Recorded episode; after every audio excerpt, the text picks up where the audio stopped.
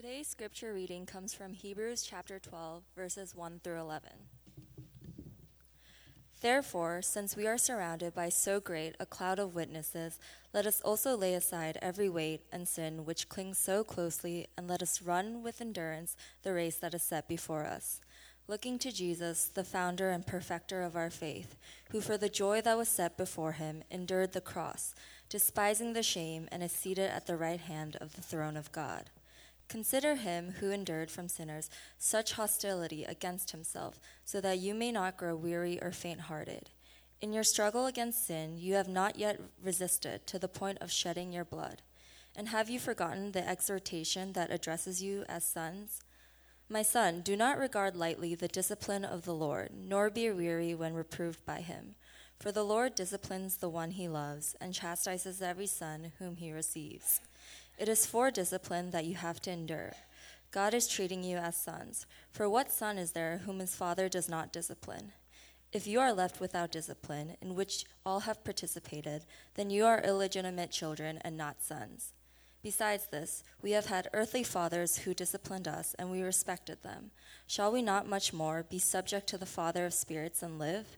For they disciplined us for a short time, as it seemed best to them but he disciplines us for our good, that we may share his holiness. For the moment, all discipline seems painful rather than pleasant, but later it yields the peaceful fruit of righteousness to those who have been trained by it. The grass withers and the flowers fade, but the word of our God endures forever.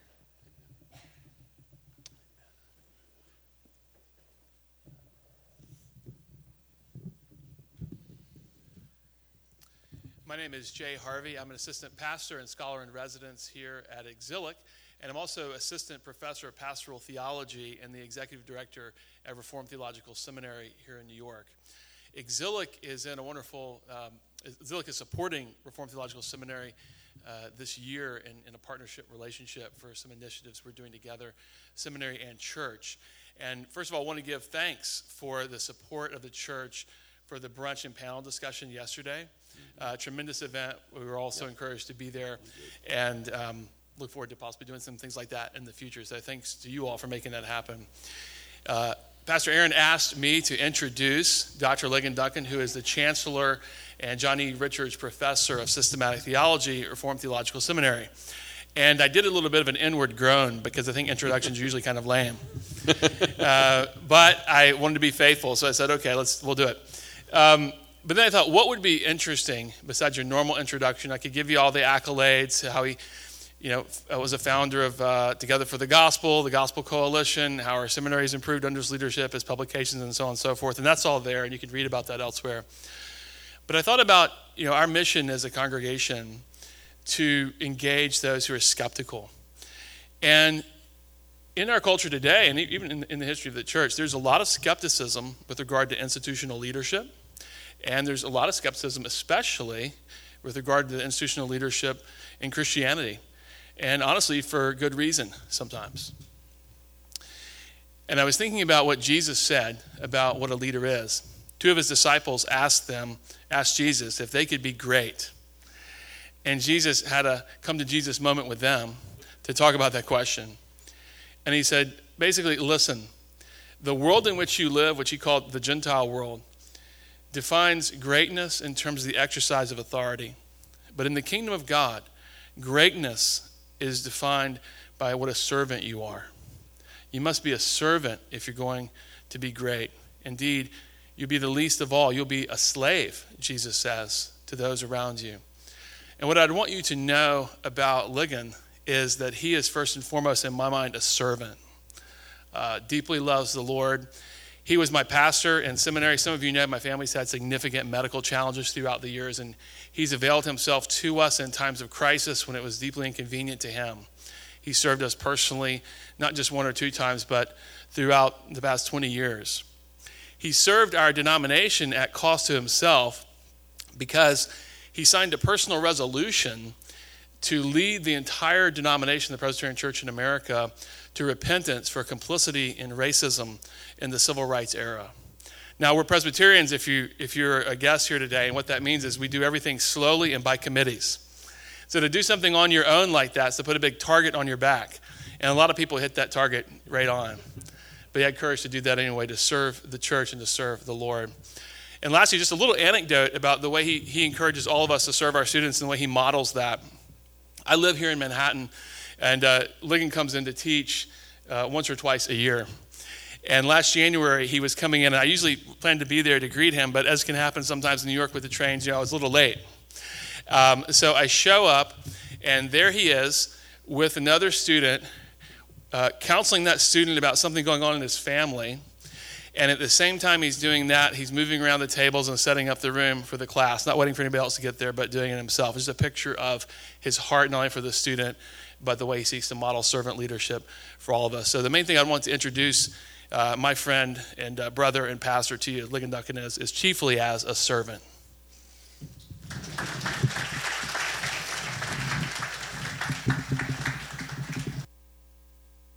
To be with you all today.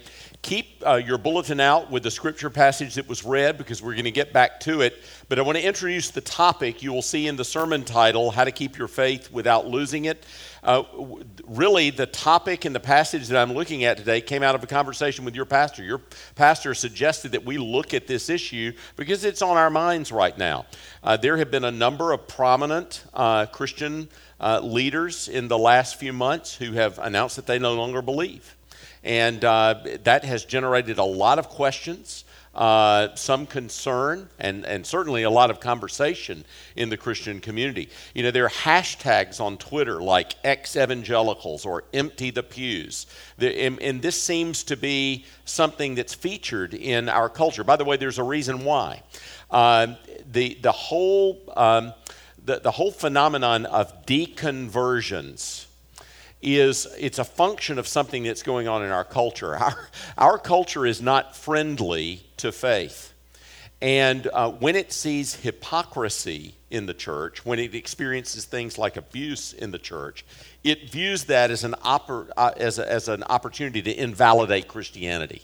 You know, so when the, when the church fails, when there's failure, like, like Jay was just talking about, failure in institutional leadership, the culture sees that as an opportunity to say, see, Christianity is not real. And so, one reason you hear about deconversion stories more than you used to is A, social media, right? Um, it's amazing. I was in Indonesia uh, two weeks ago, and I was hearing things in Indonesia as quickly as you were in New York City. Why? Twitter. you know, something can happen five minutes ago. I'd get a text from Jackson, Mississippi, and I'm in Jakarta, Indonesia, and say, hey, did you know? And, and my answer was, yep, I already heard. Why? Because of Twitter. Uh, so our world is super connected. We know a lot that's going on around us. And then there are a lot of people using those modes of communication to pass on narratives that will actually undermine belief. And so we, we just need to be wide eyed to that phenomenon as we, enter, as, as we engage in our culture. But it's certainly appropriate to be uh, concerned when you see uh, relatively well known and respected Christian leaders suddenly announce that they no longer believe. Uh, one is, is uh, perhaps you've heard of the name of Josh Harris. Josh contributed videos to the New City Catechism. He spoke at T4G on, uh, in a breakout session uh, many years ago. He'd been involved in the Gospel Coalition and things of this nature, pastored in Gaithersburg, Maryland, and uh, a few months ago he announced that he was divorcing his wife and no longer a Christian. And it really uh, shook up a lot of people when they heard that. I've known Josh for a while. I've been watching him in his journey, and very frankly, one of the things I've been concerned about is he has seemed to. Uh, for many, many years now, uh, have borne a weight of a personal sense of guilt and responsibility uh, for people that he has harmed through his writings and through his leadership. And I haven't been able to see him shake loose of that sense of guilt. I'm not telling you why it is that he uh, walked away from the faith because I haven't talked with Josh since he made that public announcement. And I don't know what's going on uh, with the marriage. The fact that his marriage dissolved lets me know that there were at least issues going on there. We never know all the issues that are going on. Uh, very often, even in our best friends' lives, you know, because we we can live in our own private worlds and not tell the people that know us the best what's actually going on in our hearts. So I'm not here today to tell you why all that happened. I'm just telling you I've been watching Josh's trajectory And when it happened, though I was sad, and though I hope this is just a season that he's straying and that the Lord will bring him back to himself, I wasn't actually surprised when it happened because of what I've seen him walking through. And in the end, let me just say this, and I want to talk to both people who are Christians and not Christians. I want to talk to believers who might be struggling with doubt and wondering about apostasy and falling away and could it happen to me? And I also want to address people that are not Christians who think, well, maybe falling away shows that Christianity is not true after all. So I want to speak to both of you. Uh, but I, I want you to remember this when, you, when you're thinking about this issue. This is not a new issue in Christianity. Uh, really, the book of Hebrews that we're going to look at in just a minute was written speaking to this very question. There were people in this congregation that this pastor is writing to, is preaching to, who were being tempted to walk away from Jesus. And so there's a sense in which the whole book is written because of the issue of people walking away from the faith. And by the way, that's something that you see talked about in the New Testament all over the place. If we were to turn to 1 John chapter 2, verse 19, John, in writing to the congregation that he's writing to, is talking about people who have been members of that congregation but who have left the faith. Isn't that interesting? From the first century on, we can find Christians dealing with the issue of people who publicly profess to be Christians and then at some point they walk away from the faith. So don't think that this is not an issue that the Christian church has faced before. The New Testament church understood this struggle, and all through Christian history, Christians have understood that the issue of perseverance and apostasy is a real issue that has to be addressed by the church. And by the way, I cannot possibly touch all of the issues or answer all of the questions related to this subject. And so I know that your pastor and the pastoral team here at the church would love to talk with you if you have further questions. And by the way, I'll hang around as long as you want if you have questions that you'd like to explore uh, later, because uh, we, we can all have our own specific sets of concerns that make us want to address this. One of the things that you will find when people walk away from the faith is that there are typically two great themes that will come out one is sin, and the other is circumstances. A lot of people, when they walk away from the faith, when you, if, you, if you get to know the situation, there will be some sin issue in their life that is a big part of the story of why they walk away from the faith. In other people, it can be circumstances in their lives that lead them to walk away from the faith. Many of you may have heard the name of Bart Ehrman. Uh, Bart Ehrman teaches um, Bible and religion at the University of North Carolina in Chapel Hill. He's a Princeton uh, graduate. When he went to Princeton, he went as an evangelical. He left Princeton as a non believer. And uh, he views himself as an atheist or an agnostic, even though he teaches Bible and religion at the University of North Carolina. And uh, he will tell you in, in his own sort of autobiographical treatment of this subject why did he walk away from the Christian faith? His answer, in a word, suffering. He saw suffering unexplained, undeserved suffering in the lives of dear friends, and basically he said, How could there be a sovereign, loving God in this world and good people like this suffer? And he walked away from the faith because of that. Now, that's, in other words, that his read on those circumstances led him to walk away from the faith. Now, does that mean that true believers can lose their salvation? Does that mean that Christianity is not true because somebody that professed faith in Christ walked away from that profession? No and no. True believers cannot lose their salvation, and no, professing believers walking away from the faith does not mean that Christianity is untrue. Jesus and the apostles all said that there would be people who would profess the name of Christ who were not really Christians. It's very interesting in that passage in 1 John chapter 2 verse 19 that I told you about. Go read it sometime. But in that passage John says this, they went out from us, but they were not of us. And they went out from us in order that we might know that they were not of us. Now, what, what's he saying to the congregation? the reason these people left the faith, left Jesus, left the church, reveals that they were never truly Christians in the first place. And the way, they, the way we know that is they left the faith. What's he saying? True believers don't leave the faith. But there can be false professing believers that can appear to be part of the church who can walk away from the church. And so the New Testament knows this issue and has an answer to it. Um, this church is a Presbyterian church. Uh, not all of you will know that Presbyterians believe what is called the Westminster Confession of Faith uh, to be an adequate summary of what the Bible teaches about a variety of theological topics. And interestingly enough, it has a chapter on this subject. It's chapter uh, 17, and it's called Of the Perseverance of the Saints.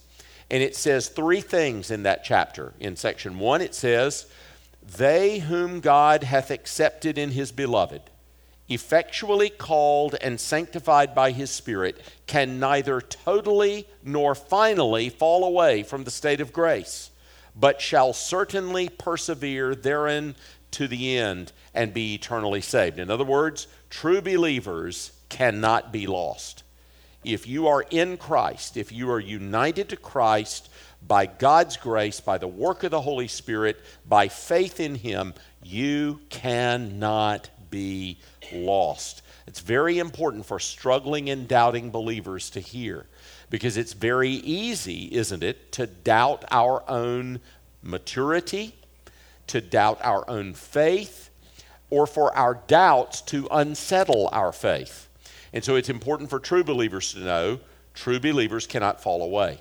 But the second thing it goes on to say is why this is. Secondly, the perseverance of the saint depends not upon their own free will, but upon the immutability of the decree of election flowing from the free and unchangeable love of God the Father, and upon the efficacy of the merit and intercession of, of Jesus Christ, the abiding of the Spirit and of the seed of God within them, and the nature of the covenant of grace, from all which ariseth also the certainty and infallibility of our perseverance. In other words, our persevering as Christians does not ultimately depend on us, it depends upon the work of God in us. I, had a, I heard a famous Christian stand up at a conference once and say, if I could lose my salvation, I would. Now, you know, it, it shocked us all. What, what, even, what, what was he saying? He was saying this if my salvation, if keeping my salvation was dependent on me, I'd lose it. So, what was he saying? He was saying, My perseverance in salvation depends upon the work of God ultimately. Now, that, that doesn't mean that I don't have to attend the means of grace.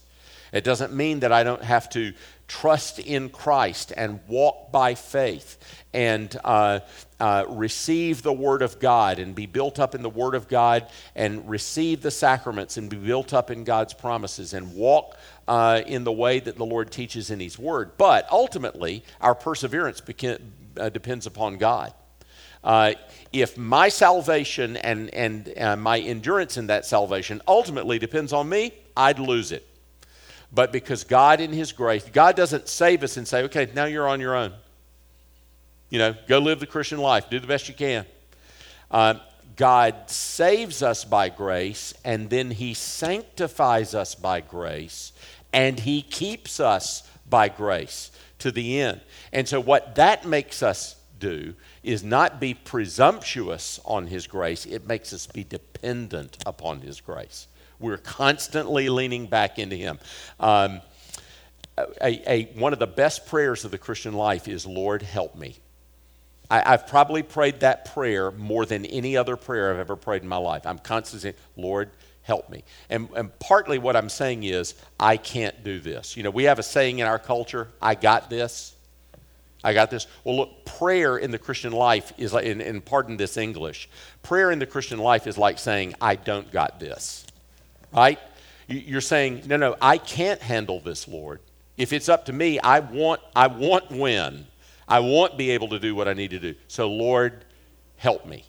And so the, the, Christian life is lived in dependence upon God's grace. But then the confession goes on very wisely to say, nevertheless, they may, that is, professing Christians, real Christians, may through the temptations of Satan and of the world, the prevalency of corruption remaining in them, and the neglect of the means of their preservation, fall into grievous sins and for a t- time continue therein whereby they incur God's displeasure and grieve His Holy Spirit and come to be deprived of some of the measures of their graces and comforts and have their hearts hardened and their consciences wounded and hurt and scandalize others and bring temporal judgment upon themselves. It's, very, it's a very realistic and honest statement that, that it's possible, even for true believers sometimes, to appear to walk away for a time from the faith or to not be walking with God. And yet, that does not undermine the certainty of God's promises to his people. He will not lose his own people. So, with, with that in mind, let me just remind you of three principles that we're going to learn in this passage. One, true believers, true believers cannot lose their salvation. Two, True believers cannot lose their salvation, but the reason that they cannot lose their salvation is because of God. It's not because of them. Our perseverance is based on the work of God in us. We must always rely and depend upon Him. But the third thing is this the Christian life is not lived by accident. And enduring in the faith is something that takes diligence. You, you don't just accidentally live the whole Christian life, you have to deliberately live that Christian life. And that's what the author of Hebrews is talking about in Hebrews chapter 12. If I could outline the book of Hebrews up to this point to you in three parts, it would be like this. Chapters 1 to 10 are basically saying this Jesus is better than anything. Now, why is the author of Hebrews saying that? Because somebody is saying to this congregation, you can have everything you get in Christianity if you will just walk away from Jesus, walk away from this apostolic teaching, and come back to your Jewish cultural heritage. We can give you everything that Christianity is offering you without you having to walk away from your family and from your culture and from your religious roots. Um, you know, there's a debate on where this congregation is. Some people think, think it's in Alexandria. Some of us, some people think it's in Rome. Some people think it's in Palestine. I think the congregation's in Palestine because the kinds of temptations to apostasy that the pastor is addressing in this book look like somebody who is a Jewish Essene. That was a particular religious group that was around during Jesus' day looks like somebody who is a Jewish Essene is telling these people, come back to our kind of Judaism, and you can have everything that you have in Christianity without cutting yourself off from your family and your culture. And it looks like some people in this congregation have done that. And so the, the, the pastor is preaching a message to his congregation, and he says, Jesus is better. He's better than Moses. He's better than the tabernacle and the temple. He's better than the Jewish ritual. Now, why would you be saying that if the congregation was made up primarily of Gentiles? You wouldn't. It's, this is clearly a congregation that's made up of a lot of Jewish Christians. And why would you be saying that unless somebody is telling them that Moses is better than Jesus? Or that the religious system of Israel is better than Jesus. And so he says, no, no, Jesus is better than anything. And he makes that argument for 10, uh, for 10 chapters. And then in chapters 10 and 11, he makes a second argument. It's basically keep on believing. Don't stop believing in Jesus. You started off in the Christian life by believing in Jesus. Guess how you continue in the Christian life? By believing in Jesus. And guess how you end and endure in the Christian life? By believing in Jesus. And then in chapter 11, what does he do? He gives you all of these wonderful, mostly Old Testament examples of how true believers had to live by faith. They had to, they had to put their hope in God's future promises that had not come about in their time. They had to put their hope in God's promises that would only be brought about by the coming of the Messiah. And so, in a sense, they had put their faith in Jesus and they had lived their life in faith and in hope. And, and then, having given that example, he turns to his own congregation. he says, Live like they did. Live, live in faith in the coming of the Messiah, just like those Old Testament saints did. That brings us to the chapter that we're looking at today. And I'd just like you to see three things in this passage. To live the Christian life, you must fix your eyes on Jesus and prepare to run a distance a distant race and one of the battles for us enduring to the end is sin one of the battles is how we deal with our circumstances and one of the battles is making sure that we're fixing our eyes on the prize that we're really we're, we're starting the christian life off knowing that our goal is not to believe part of the Christian life. Our goal is to believe all of our Christian lives until the last breath that we take in this world and we wake up in the presence of God. So we, we have to have a view for the end, for the long haul, for crossing the finish line. Remember how Paul says in his final letter to Timothy in 2 Timothy chapter 4, I have fought the good fight, I have finished the race, I have kept the faith. And I think that's where the pastor got the idea for, for, the, for the language of the sermon title how to keep our faith without losing it. And here's Paul saying, I've kept the faith, I've, I've crossed the finish line, uh, I've, I've lived my whole life unto Jesus. Well, we've, we've got to have that attitude. We're in a long race and we want to finish it. We, want, we don't want to get part of the way, we want to get all of the way. And that's what this passage is about. So let's look at three things that we see here. First of all, look at verses 1 to 3.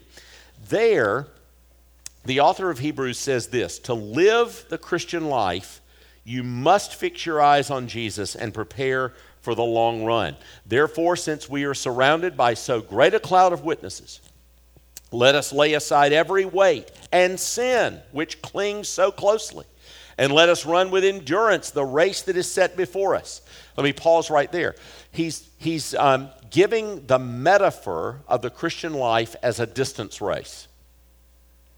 Uh, I have an elder in, in the church that I pastored back in Jackson who runs ultra marathons. You know, not just 26.2 miles, but 50 miles or 100 miles. I cannot imagine what that does to your joints. But, but, but he does those things. And um, if, if you're going to run an ultra marathon, endurance is everything, right? You know, pacing yourself with the goal of finishing the thing is that that's what it's all about. Well, here's Paul saying that's really what the Christian life is like. It's not a sprint. It's an ultra marathon. And you, you have to start the Christian life with that mindset. You know, that it's, it's, you know, the old song, it's not how you start, it's how you finish. Well, that, that's, the, that's the case in the Christian life. You, you, you have to live the Christian life with a view to crossing the finish line. Uh, and so, Paul, the, the author of, of Hebrews here, gives you this picture of the Christian life as a marathon. And how do you do it? Looking to Jesus, the founder and perfecter of our faith, who for the joy that was set before him endured the cross, despising the shame, and is seated at the right hand of the throne of God. So he, he points to Jesus as the example for how we are to live the Christian life. Now, the New Testament makes it very clear Jesus is much more than an example. He's much more than a teacher. He's God in the flesh who is our Savior, who lived and died and bore our sins in our place so that everybody who trusts in Him is counted as righteous in Him, is forgiven of our sins and accepted in him for his righteousness alone. So Jesus is much more than a teacher and he's much more than a good example, but he is the example of the Christian life. And, and notice the, the point here is what did he do? He endured the cross,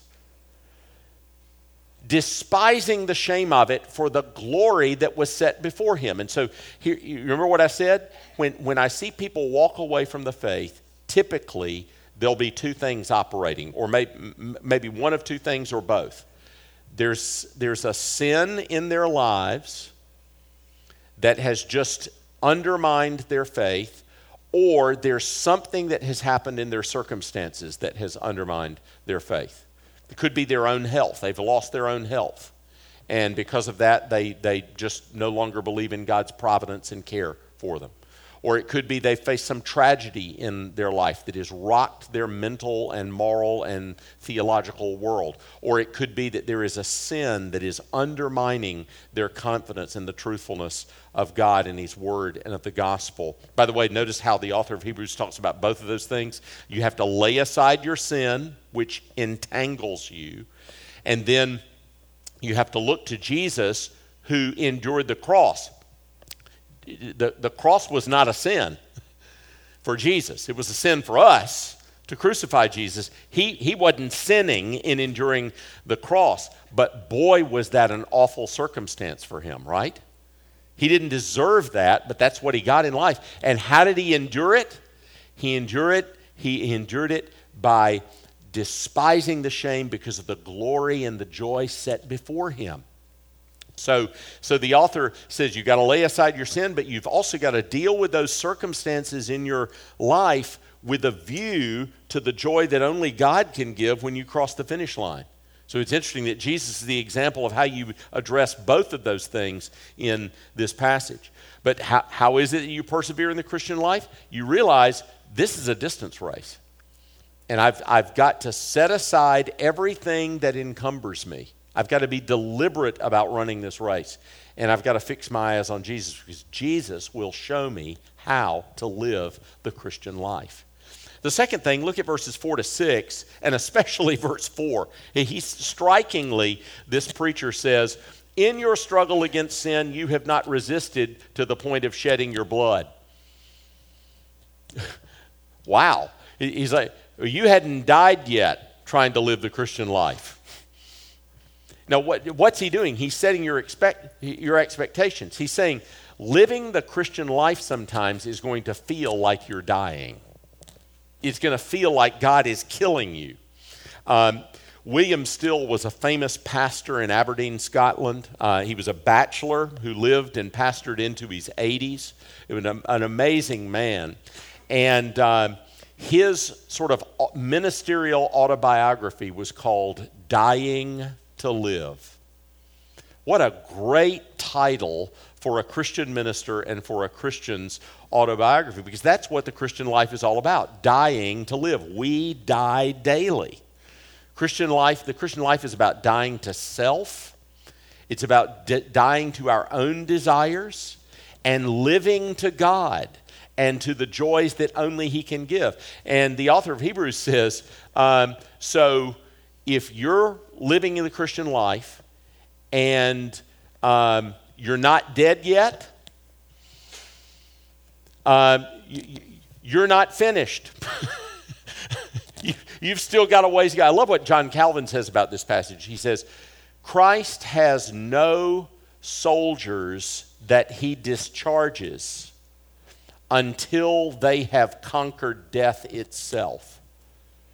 Is that not an awesome sentence? Christ has no soldiers that he has discharged until they have conquered death itself. In other words, you don't get to lay down your sword in the fight. You don't get to lay down your commission in the Christian life until you have crossed the finish line of death into life eternal. So the, the, the, author here is trying to get you ready to fight the very hard fight of faith. Sometimes it's going to feel like you're dying. And I have no doubt that that's one of the things that happens. Some people, they feel like they're dying and they think, oh no, something's wrong. And they walk away from the faith. And, and by the way, have you noticed how it's, it's a really interesting thing? You can see two people face the same hard circumstance in their life, and in one of those people, it will build them up, and the other person, they'll walk away. Isn't that interesting? Well, th- that's explained in the next section. If you look at verses 7 to 11, he says this look at verse 7. It is for discipline that you have to endure. God is treating you as sons. For what son is there whom the Father does not discipline? In other words, he's saying, when those hard things come into your life, which tempt you to say, What are you doing, God? Why is this happening to me? And, and in some of us, it makes us question is there a God? Is this gospel true? Is the Bible true? And, and he says this Children, doesn't a good father discipline his children? Well, so does our Heavenly Father. And many of those hard circumstances in our lives are things that He intends to build us up in grace so that we are stronger, so that we can minister to others in weakness. And so you can see two people face the same struggle, and one of them will grow. Why? Because that's a true Christian, and the Father is using even that hard thing to grow that person in faith. And the other one will walk away because that person doesn't really believe in the providence of God, doesn't really believe in the good, loving discipline of God. And all true believers believe in the providence of God and the good and loving discipline of God. And I, I see that happen very, very frequently. A circumstance will happen, just like go back to Bart Ehrman again. You'll see suffering. Well, you know, to me, suffering is the least surprising thing in this sinful world, right? It does not surprise me at all to see suffering. What, what surprises me is to see the bountiful blessings of God in this world. People often say, How are you doing, Ligon? And my typical response is, Better than I ought to be. And the reason I say that is if I were getting what I deserve right now, I would be in the lowest circles of hell. And so everything above that is a plus in my category. Uh, and so suffering doesn't surprise me, but the bountiful blessings of God do. But with some people, suffering will lead them away from God, while the, in the other case, other people's suffering will lead them to God. Think of Joni Eareckson Tada. You know, she could be a bitter, bitter person. She, she's a, a beautiful, intelligent, athletic young woman, and she dives off the edge of a pier and she breaks her neck in her teenage years and she becomes wheelchair ridden and uh, paraplegic.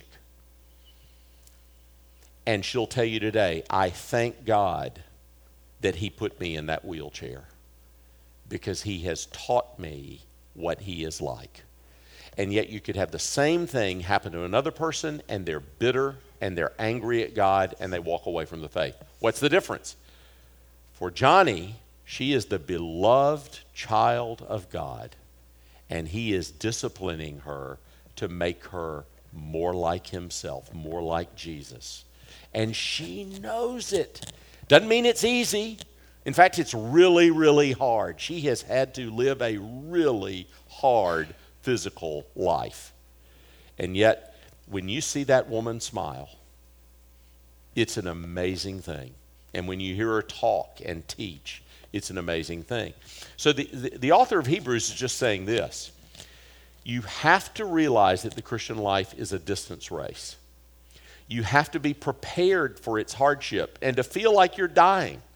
You have to realize that the circumstances and the hardships of our life are the, they, those are the designs of God's discipline in order to make us more like Him. And so the difference between people who face those circumstances and grow and those who experience those things and walk away is that true believers believe in the kind providence and discipline of their Father. They trust Him even in those hard things. So, as we think about the issue of apostasy today, let's just remember this true believers persevere, they are never lost. The reason they're not lost is not because we're better than other people, but because God in His kindness keeps us. If we could lose our salvation, we would. But as believers, the author of Hebrews is exhorting us look, you cannot live the Christian life undeliberately the, the Christian life, you've got to be prepared to fight against sin and you've got to be prepared to endure hardship. and you've got to deliberately plan to live to win the prize, to cross the finish line, to fight the good fight, to finish the race. You want to finish.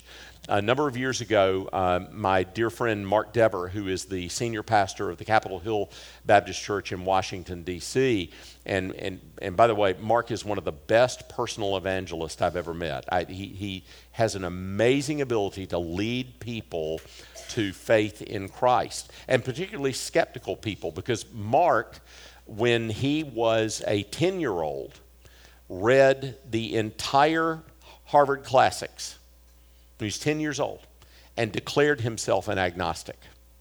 And um, six years later, came out of that agnosticism and became a Christian. And, uh, and so he has, a, he has a unique knack for understanding how skeptics think and, and how to talk about Christ and the gospel and the Bible with them. He's amazingly effective in leading people to faith in Christ, and he loves to tell people about Jesus. Well, on one occasion, his, um, some of his pastoral staff had come into his study and they said, Hey, uh, Mark, you know Tim, that skeptical guy that we've been talking to for two years about Christianity? He has made a profession of faith. He's become a Christian. And Mark said, I was in there, and uh, Mark said, um, We'll see. And, you know, that's a real downer of a, of a response, right? But, but look, Mark wasn't saying anything disrespectful about Tim or about the pastoral staff or about his own efforts to share the gospel with Tim. His point was this it's great that Tim has come to the point now that he considers himself a Christian. But what I want to see is I want to see Tim live the whole Christian life. I want to see him finish the Christian life as a Christian. And look, that's what every good pastor wants for you. We, we want you to cross the finish line. You know, we, we, don't, we don't want you just to join our church. We want to see you cross the finish line. We want you safe in the arm of Jesus.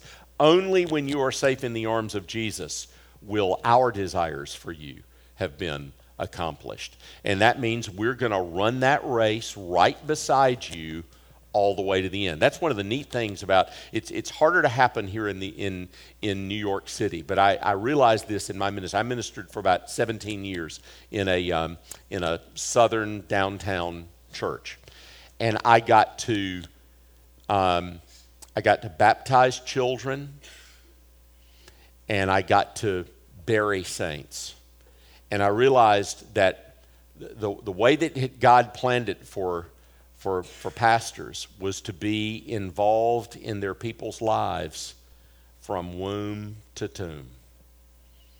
We, we're, we're there when mama has that baby and we go visit mama and daddy in the hospital. We're there when we baptize those children, and then we're walking in front of that casket when they're putting you in the ground. Because the, the, the, the, Christian minister wants to walk next to you in that long race the whole of the Christian life, because Christian life is not for sissies. It's hard. It's a race, it's a fight. Don't be surprised by that. And don't be surprised when some people seem to fall away. When, when they fall away, we pray, Lord, bring them back. Bring them back. Because that happens sometimes, doesn't it? People will, for a season, walk away, and the Lord will bring them back. That's we want to bring them back. But no matter what, we remember if we're true believers, God will not let go of us. Let's pray.